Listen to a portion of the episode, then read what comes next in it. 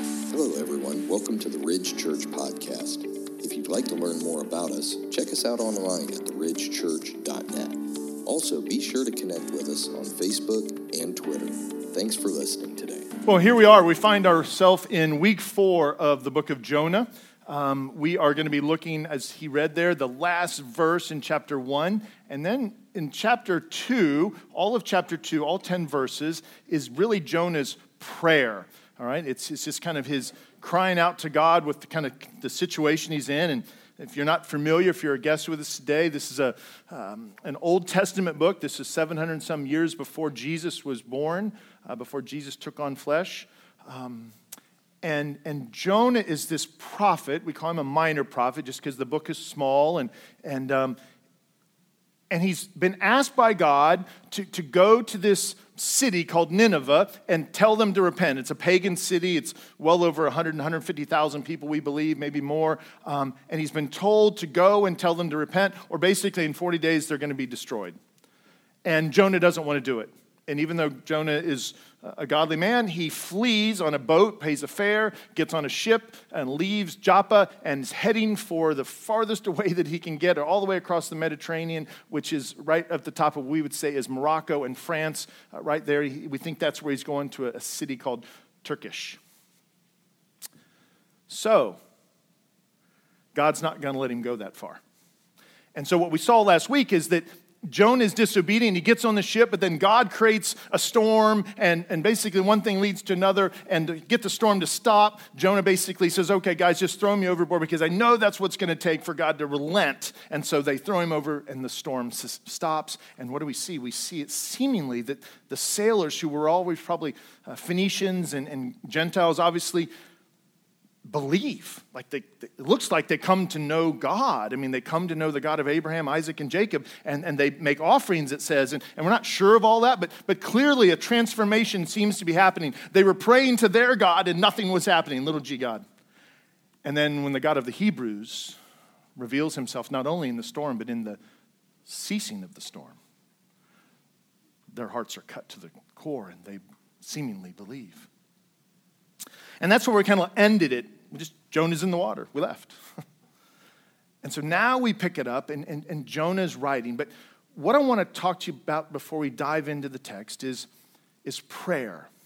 Because what we're going to look at is, is 10 verses basically of Jonah's prayer to God. And so I want to take you once again back to the Sermon on the Mount. In Matthew chapter 6, verse 7 and 8, Jesus says, And when you pray, do not heap up empty phrases as the Gentiles do. He's talking to the Christians here, his followers. They would just say things to be pontificating about things, you know, empty, just ritualistic things. For they think that they will be heard for their many words. Do not be like them. Your Father knows what you need before you ask Him. Then he says in 6 through 13, he says, Pray like this Our Father, hallowed be your name.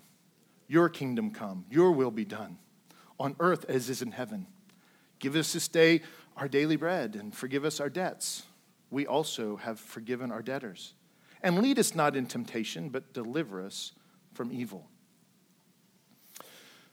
So, Jesus has given us a model there. I know when I was in Lutheran church, we used to re- say that probably every week at the Lutheran church. Nothing wrong with that, but just remember that's a, that's a template for our prayer life. Jesus didn't say pray this prayer, he said pray like this. Like this is the, the, the way that you should pray. What does, it, what does he mean by that? There's lots of things we don't have time. We've taught on that before, and we'll surely teach on it again. But it's this idea of where's our mindset when we enter into prayer? What, what is the thought here? And I just quickly, we're going to zoom through this a little bit. Our Father in heaven hallowed be your name. Notice the first thing that he says to do is acknowledge who God is. He's in heaven, he is sovereign, he's majestic, he is God, he is the only God.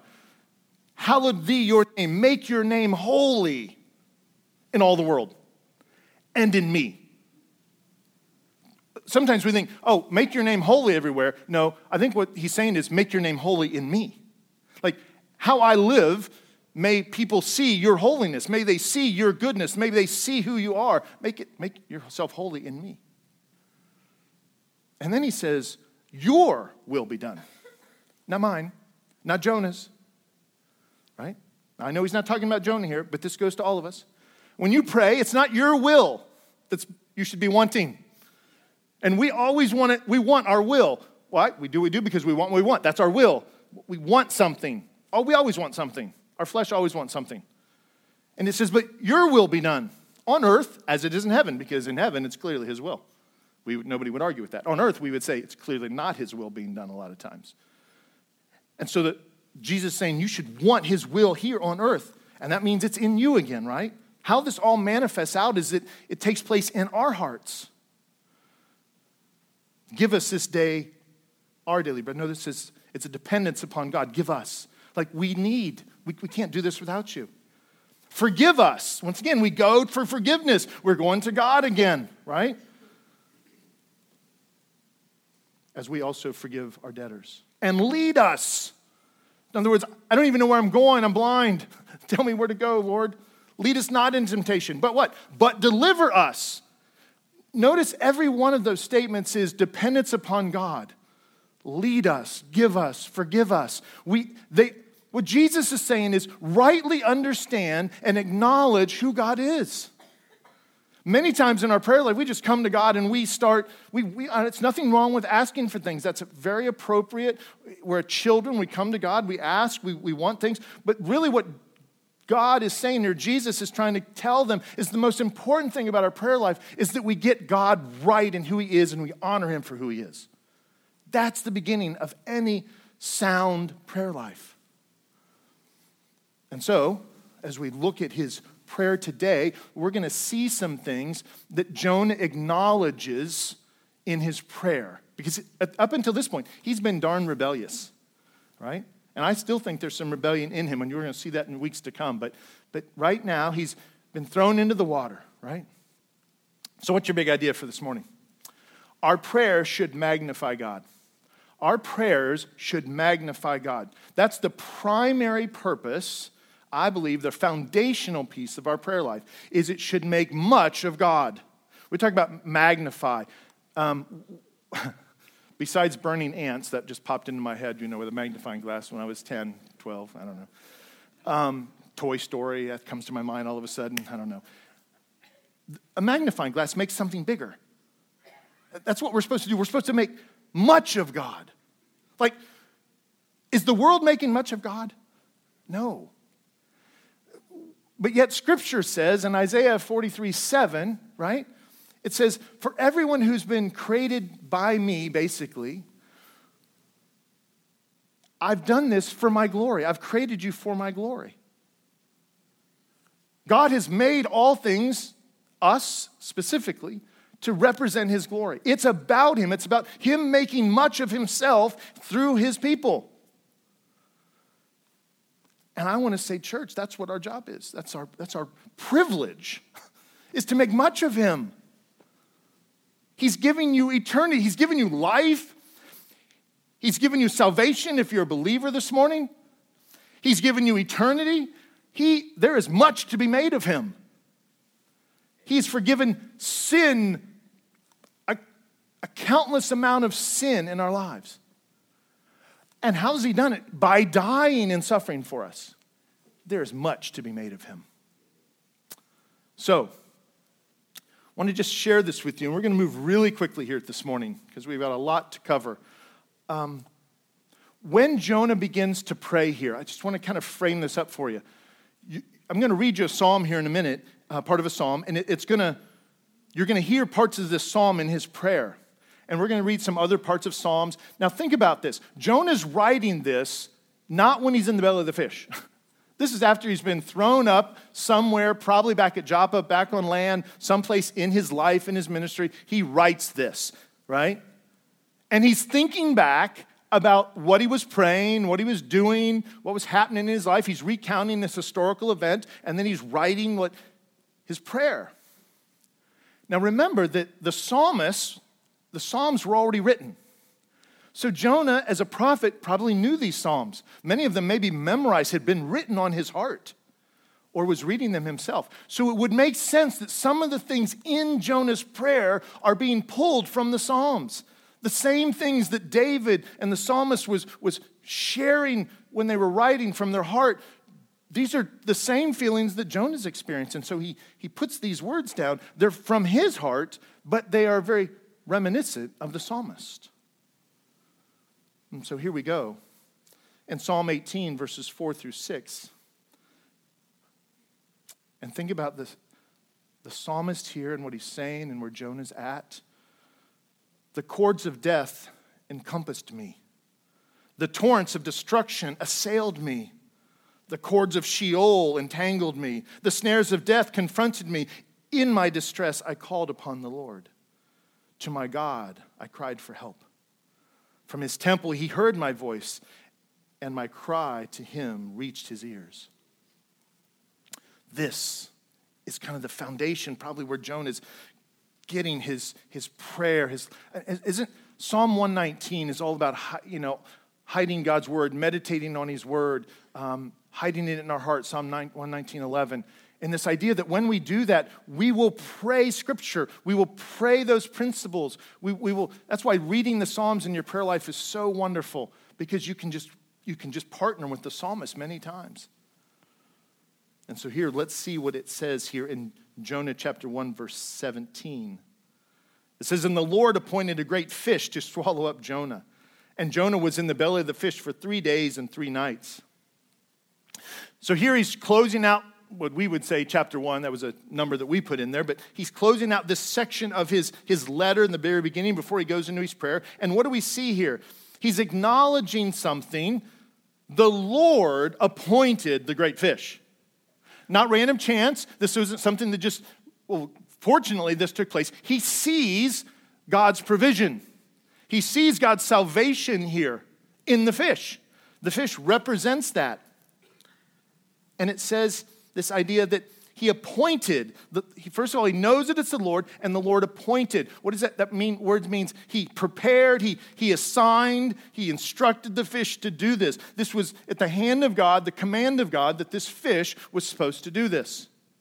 And why? Because God had a plan here, what he was doing. His plan was unfolding. His plan was to get the storm to come and then to have him throw overboard. And God had already appointed this way of salvation before this thing was ever happening because he already knew Jonah was going to do this. And so the fish has been appointed. And then he goes on there and he says, And Jonah was in the belly of the fish for three days and three nights. Now, once again, I want to caution you and caution myself that when we come to texts like this, we want to be careful that we don't say, oh, this is exactly why God did this. because I don't know exactly why. But I think it's very strong the fact that God is saying in this text, or Jonah is saying in this text, that he spent three days and three nights. And I know that sounds very familiar to you. Because why? Because this picture is one of salvation. God appoints Jesus to come.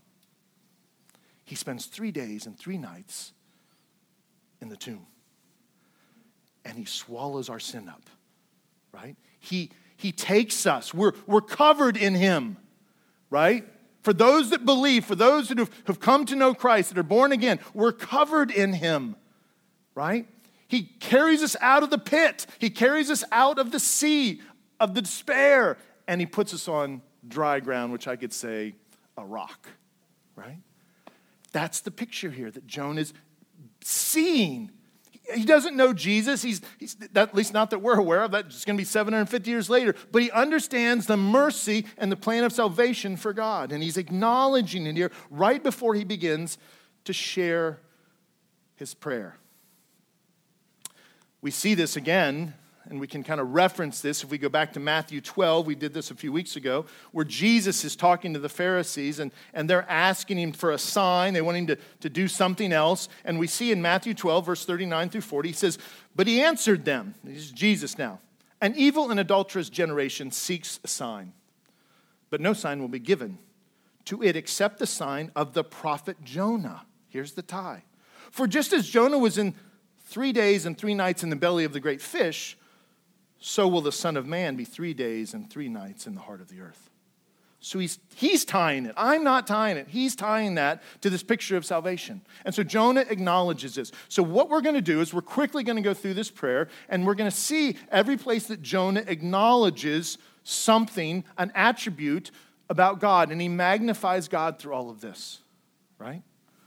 So, what's the first thing that we kind of see here, even before he gets to the prayer that Jonah is acknowledging? By acknowledging God's plan of salvation.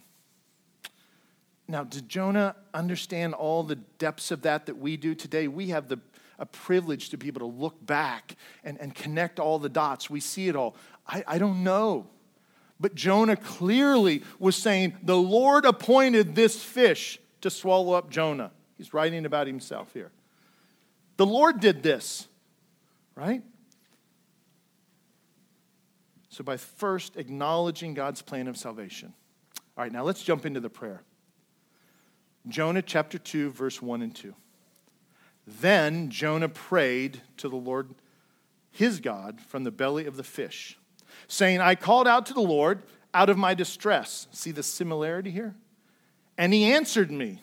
Out of the belly of Sheol I cried. Similarity again. And you heard my voice. You can see it's the psalmist, same type of things, because he'd been rooted in the Psalms. He'd been studying, I'm sure. He'd been just wrapped up by God's word. And see, that's the beauty about when we study God's word. It's, it, it just envelops us, it, it pours out of us because we have placed it in our heart. When you're talking to someone and, and you need a scripture, it won't be there if you've never read it. It, it needs to be hidden there, it needs to be meditated on, it needs to be memorized. I don't care what word you use, it needs to be hidden there if you want to, to really disciple people well, if you want to share the gospel well, you don't need to study and learn the whole Bible word for word, but if you could just learn five or six, seven verses, that'd be a great start, right? Because people want to know what the Bible has to say. They don't, I don't want to say they don't care what you have to say, but you should not care what you have to say. You should care about what Scripture says, what God says, because that's what you want to share with somebody. This is what the Lord says right? This is what the Lord says. And so this is what you're seeing here. So I want to acknowledge here in verse 1, he says, Then Jonah prayed. Then he prayed. in other words, he hadn't prayed yet. I, in fact, I found this interesting last week. Once again, we're looking at this story. Um, God doesn't give us every detail. My question was always, why didn't Jonah repent before they threw him in? If he'd just repented, maybe this calm would have stopped and he could have said, Hey, just drop me off the next port, give me a little life raft, throw me in, I'll, I'll go back to Joppa, you guys can go on. But he doesn't do that. I don't know why. It doesn't say. It says they picked him up and threw him in. Somebody asked me last week after service, well, why didn't he just jump in himself? That's a good question. Don't know. We could speculate. Sometimes I think we're too afraid to do the right thing and we need somebody else to do it for us. Right? He didn't want these men to die, but he really didn't want to jump in either. right? But he says, look, guys, if, if you got to do it, then throw me in. Maybe he's hoping that they won't throw him in. They already tried to outrow God, and that wasn't working. And so maybe he's like, well, maybe if I tell them they can throw me in, maybe they won't throw me in. Well, they say, no, we're throwing you in. It's a good deal, right? We're gone. I, I don't know. But then, when he gets swallowed up, once, once he's in despair, the sea just represents being swallowed up by the world, swallowed up by all the things that the world could throw at us. And he's sinking, he's being wrapped in seaweed, he's in despair. Then Jonah prays. Isn't that true for all of us? Like, instead of coming to God beforehand, we just get so rooted in our rebellion until we get to the very end. It's the prodigal son, right? He leaves, he wants everything, he, his dad gives him everything, he takes that, and then he has to get to the very end of himself and be being eating what the pigs eat before he comes home. We are a stubborn people right? Instead of going to God and, and counting on Him, just like the Jesus says in the Lord's Prayer, Lord, forgive me. Give me my daily bread. Lead me this way. That's the prayer that God wants for us ahead of time, right? Ahead of time, before we get in the pit. Keep me from getting into the pit, Lord. Don't let me get there. And when I get there, immediately confess. If you got yourself there, and confess. If you haven't got yourself there, Ask for mercy, help, help God to get you out, right? Then Jonah prayed to the Lord, and notice it says, his God. the God that he's been running from, the God that he disobeyed. Now Jonah says, He's still my God, even though I've disobeyed him. He's still, he's still for me. Then Jonah prayed to the Lord from the belly of the fish. So, in his despair, in his place of salvation, he prays, saying, I called out to the Lord out of my distress. Here it is where, where the psalmist relates to this. We're calling out many times out of our distress. Now, sometimes that distress can be thrust upon us because of many of the prayer requests that we've talked about over these past few weeks challenges in our life, challenges in our own health, challenges in the health of a loved one, uh, our grandchildren, uh, you know, tragic things that have happened in our lives. We're calling out to God out of our distress, and that is a right, a good thing. This is I called out to the Lord out of my distress, and He answered me. God answers. Now, I'm not saying you get every answer you want the way you want it. I'm not saying that. But God is with us through as a believer, God never leaves us. His Holy Spirit dwells in us. He's been given, we've been given the Holy Spirit as a deposit into our salvation for eternity. And God is saying, I'm going to be with you. I'm never going to leave you now. You may not, some people say, well, I don't feel it. That's why he gives us this. That's what truth is all about. It's not about a feeling. We get feelings from time to time, and praise God for that. We're, we're creatures that are feeling oriented. But we don't trust our feelings. We trust the Word of God. We trust the promises of God. That's what we trust in. So when God says He's done this, and this is the, He's made us saints, we take it. We stand on that, right? We believe that. God has died for us to be able to say that with confidence. He's done that for us. It says, out of the belly of Sheol, he cried. This is this idea of, of where we die and go there. Is he saying he's dead? No, that's not what the text is trying to say there. He's saying, I feel dead. I'm, I'm on my way to die. I'm in a place. He, he doesn't quite understand the full salvation, I don't think, yet. He understands that the fish has been appointed, but we don't quite understand. He doesn't quite understand, I don't think, the full plan of God. And he says, And you heard my voice. Psalm 120, verse 1, he says, In my distress, I called to the Lord, and he answered me. See the similarity again? See the thing that he's, he's heard, he's understood from, from Israel, from the creation of Israel, and the psalmist, and all the challenges that Israel's went through. Like the psalmist, or the, excuse me, the writer of Ecclesiastes, there's nothing new under the sun. Distress was real then, it's real today. There's, there's grief then, there's grief today. There's, there's people dying, then there's people dying today. There's sin prevalent of all sorts of sin then and that is today.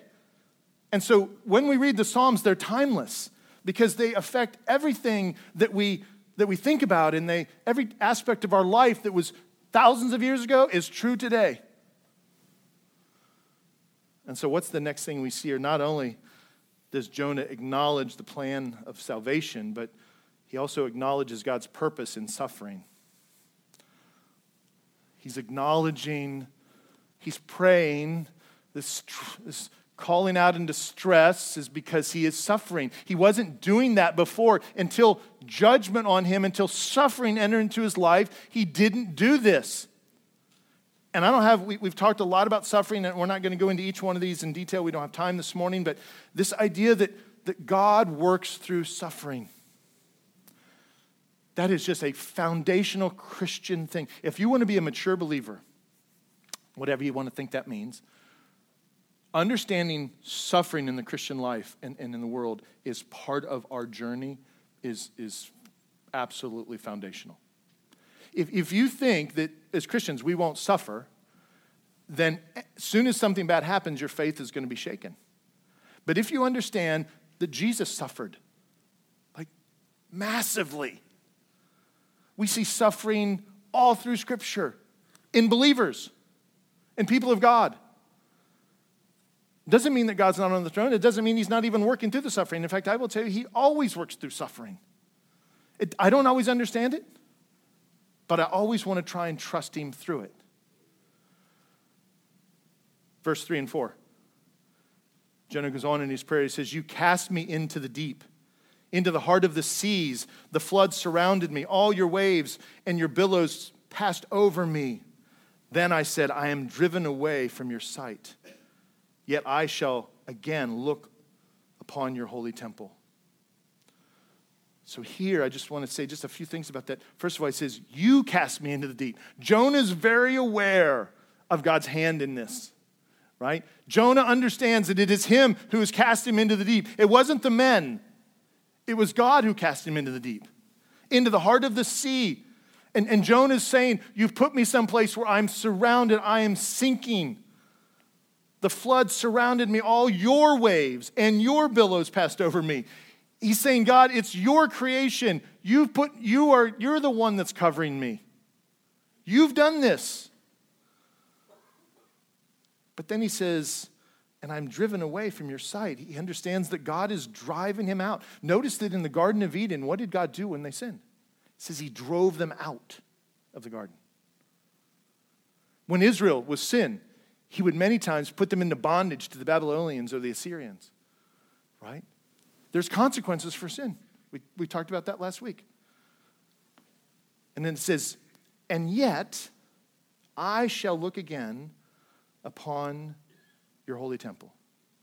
I think that what that's saying is, is like he still is respecting God's work. He's still doing this. He says, Look, you've done it, but, but I'm still going to honor you, Lord. I'm still going to look to you. Even though you've done all this, and what, what do I see here? I, think that one of the things that Jonah is acknowledging, he's acknowledging God's righteous authority.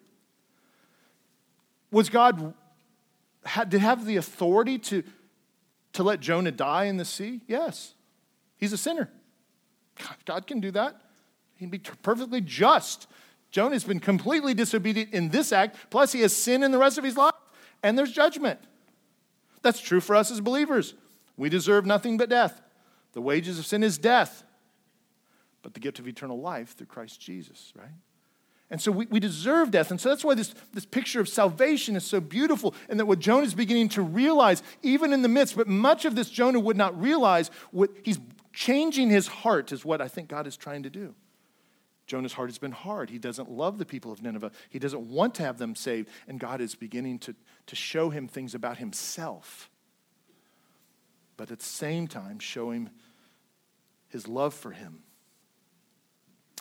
Verse 5 and 6 The waters closed in over me to take my life, the deep surrounded me.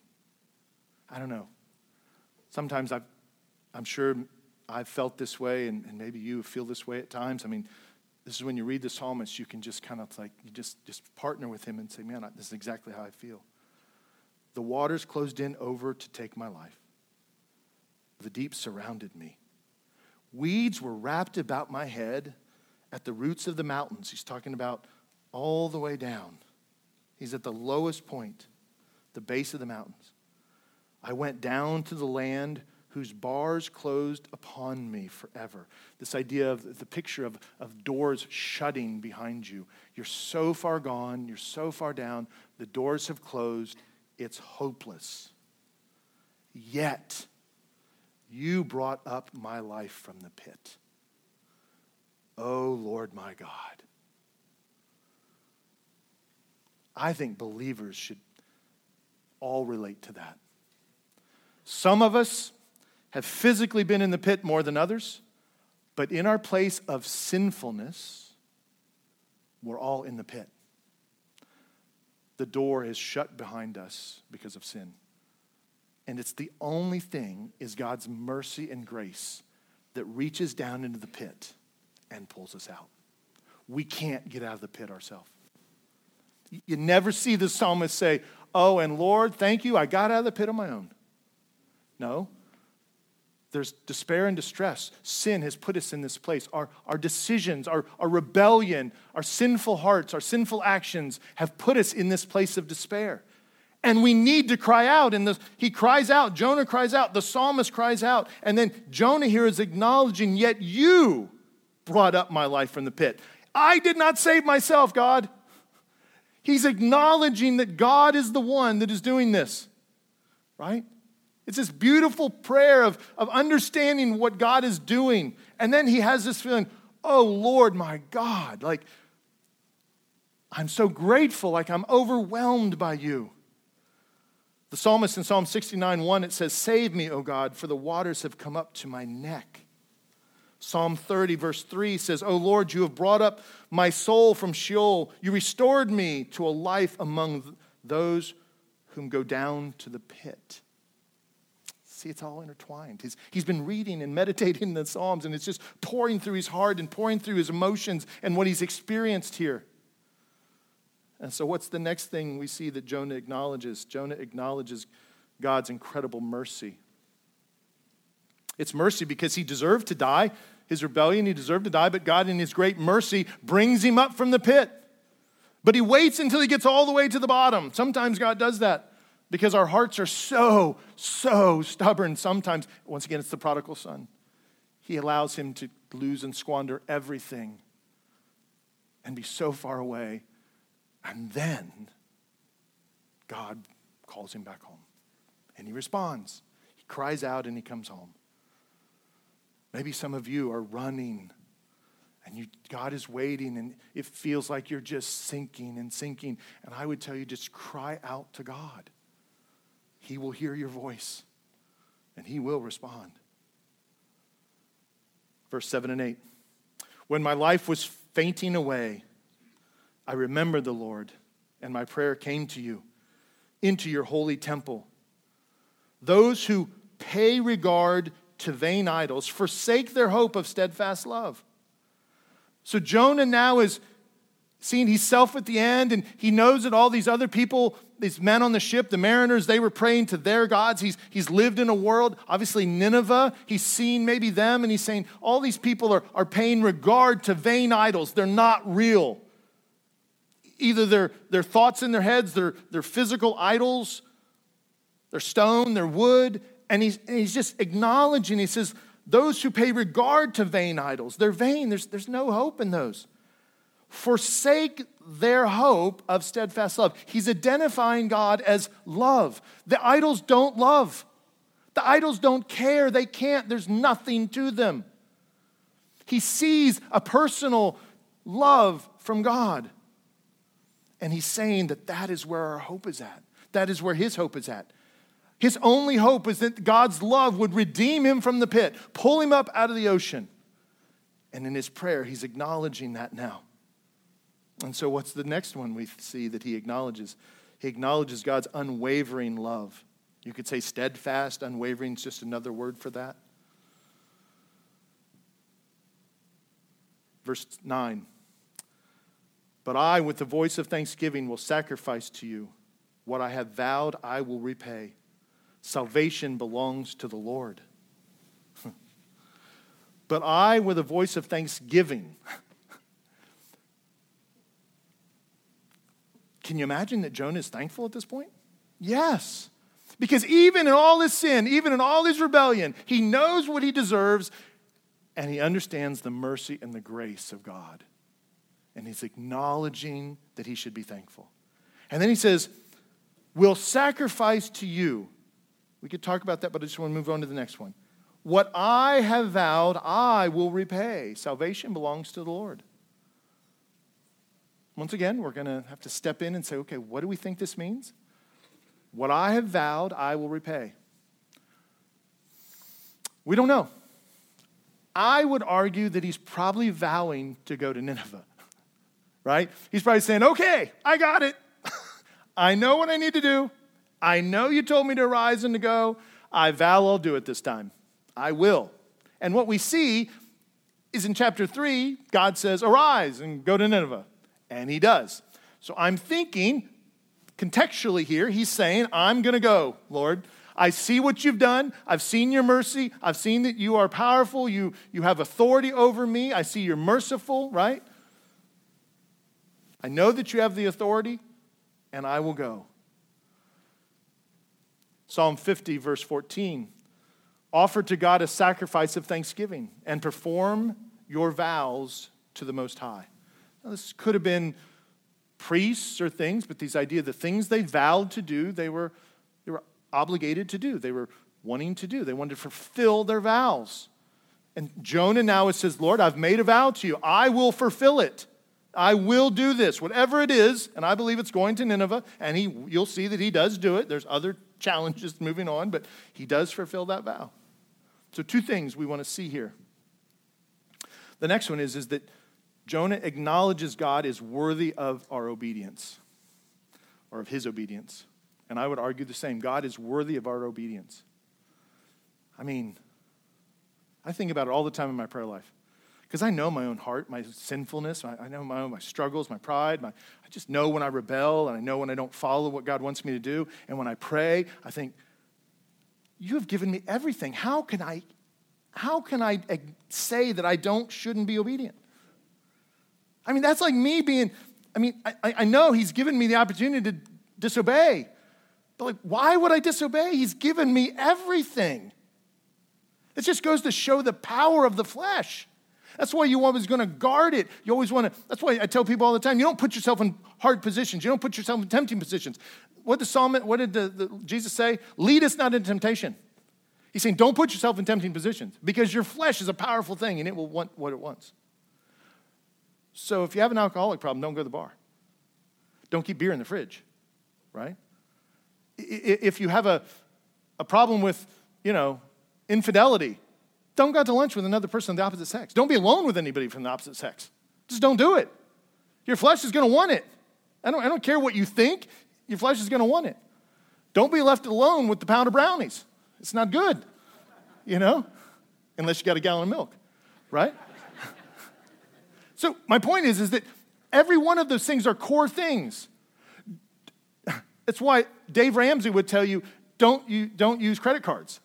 Because when you go to Home Depot or Lowe's or Menards or wherever it is, whatever you want to go, the famous place you want to go and spend your money, the shoe store, ladies, I don't know, take cash.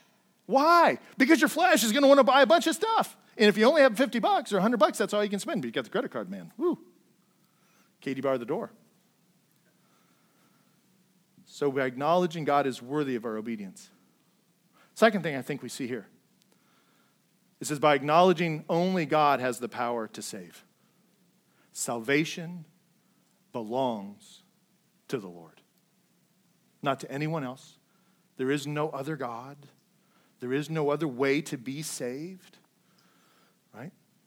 Luke in the book of Acts records, he says, you know, there's no other name that men must be saved except for the name of Jesus. Salvation belongs to the Lord. All right, got to wrap up. Jonah 2:10.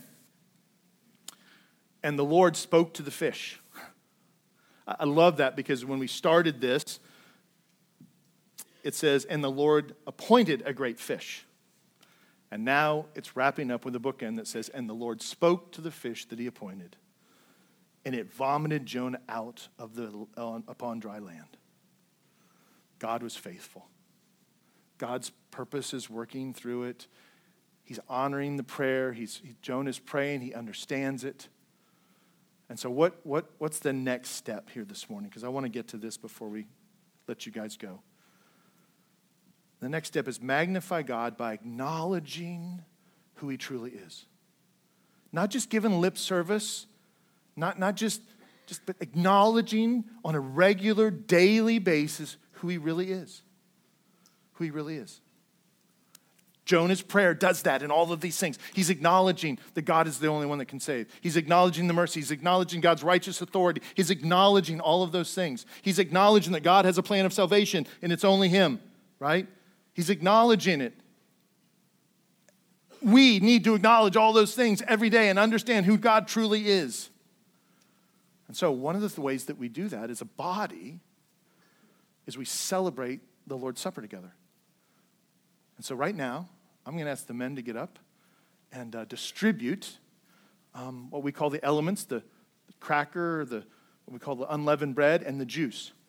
Now, if you're a guest with us this morning, you are free to participate in this, um, the celebration of the Lord's Supper, but here's what I would say. If you're not in Christ, if you're not a believer, you should not take communion if you are in unrepentant sin, in other words, you know you have sin in your life, you know what it is, you don't want to confess it, you're unrepentant, you're, you're Jonah, and you're fleeing, Scripture would say, and I'm going to read it here in a minute, that you should not take it. Because you're, you're mocking God a little bit. You're saying, Yeah, I, I want to partake in the body. I want to partake and I want everything that Jesus has to offer, but I don't want to live that way at all. I'm, I'm going to rebel. And so we see this, as, just as you get it, just hold on to it.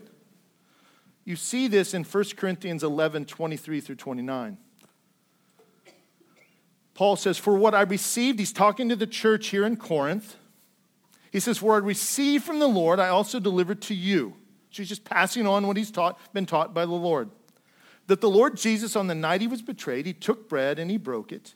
And when he'd given thanks, excuse me, he broke it. This is my body, which is for you. Do this in remembrance of me. In the same way, he also took the cup after supper, saying, This cup is the new covenant in my blood. Do this as often as you drink it in remembrance of me. For as often as you eat this bread and drink this cup, you proclaim the Lord's death until he comes. Here it is. Whoever therefore eats the bread or drinks the cup of the Lord in an unworthy manner will be guilty of guilty concerning the body and the blood of the Lord. Let a person examine himself so then and so eat the bread and drink the cup. For anyone who eats and drinks without discerning the body eats and drinks judgment upon himself. So, this is something that's a very serious thing. And so, I would just ask we're going to give you a few minutes here uh, to spend some time in prayer.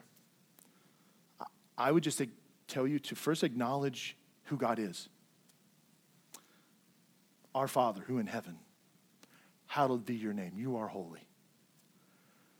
Then acknowledge that you're a sinner that you need Him to forgive you. You need Him to provide for you. You need Him to lead you.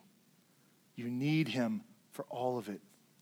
You are fully dependent upon Him. He is a righteous authority, He is a loving God, unwavering in His love for His people. He is worthy of our obedience. And so I'm just going to give you a few minutes to pray if you confess your sin that, that's unrepentant, then feel free to take. If, if right now you've, you're in sin and, and you, your, your heart is struggling and you have the elements, and at some point here you, you just won't, you won't give in, then I would tell you not to take it and throw it in the trash as you go out. But if you confess, you say, but I may do it again. I know, we'll deal with that later. Right now, you just want your heart to be open. You want, you want to just acknowledge your need for Him. I'll come back up here in just a minute and we will celebrate the Lord's Supper together.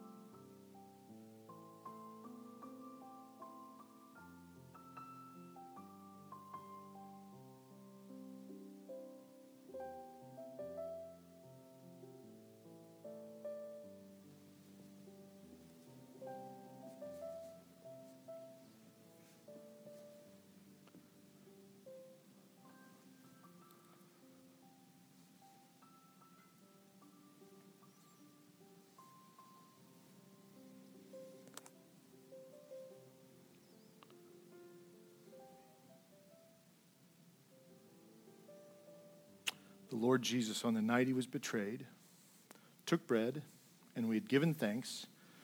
He broke it and said, This is my body, which is for you. Do this in remembrance of me.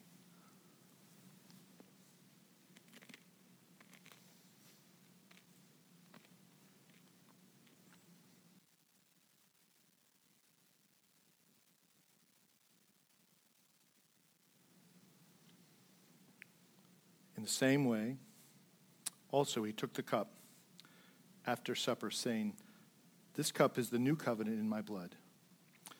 Do this as often as you drink it in remembrance of me.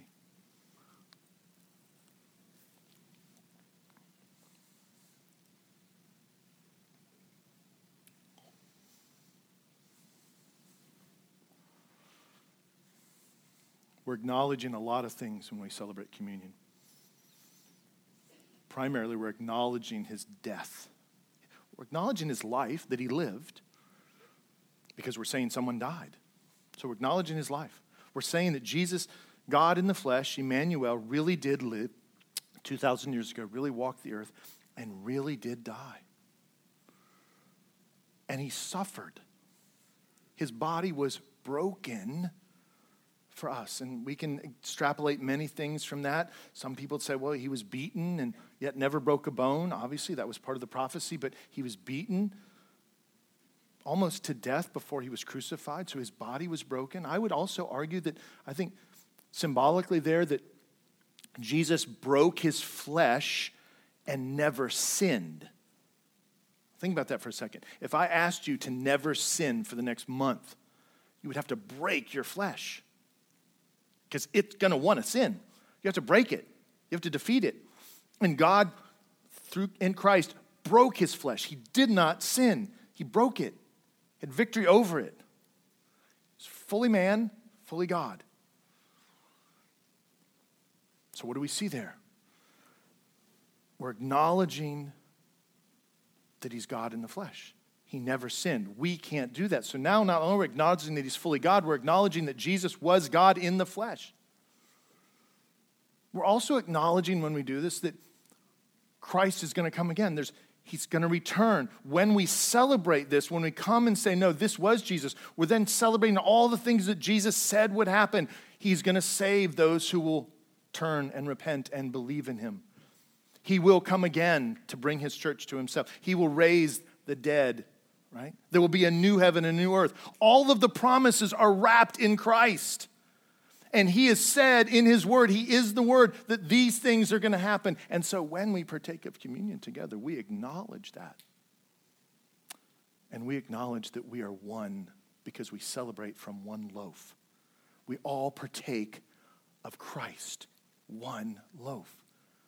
That's why we love each other the way we should. That's the way we should respect each other. We're not all going to be best friends and have pizza together, but we acknowledging that we're one in Christ. And that comes with a responsibility and a privilege of how we live out the Christian life as brothers and sisters in Christ. And that means it's not always easy. That means you're going to have some tough conversations. You're going to have to say and speak your last 10% in love and respect. But all those things are being acknowledged when we say we're coming and we're taking from one loaf. We're acknowledging that Jesus is who he says he is and that he died for our sins, and we have salvation in that alone. I encourage you this week, acknowledge him for who he truly is. In your prayer life, in your conversations, in the things that you watch, in the things that you listen to, in the actions that you do. Everything, every one of those things is acknowledging him about what you think about him, what you believe about him. Acknowledge him as he truly is. Let's pray. Dear Heavenly Father, I want to thank you for our time together today. Thank you that Jonah illustrates so many things in here in his prayer that we all need to hear. We acknowledge that you are worthy of our prayer. We acknowledge today that you alone are righteous and just. We acknowledge that, that you are merciful and gracious. We acknowledge that you alone have the power to save. And so, Father, we thank you for our time together today. as we celebrate here the Lord's Supper communion, we acknowledge that we are partaking from one loaf, which is Christ. All of us that are going to be in heaven are going to be through him. No other way. You alone. You alone are worthy.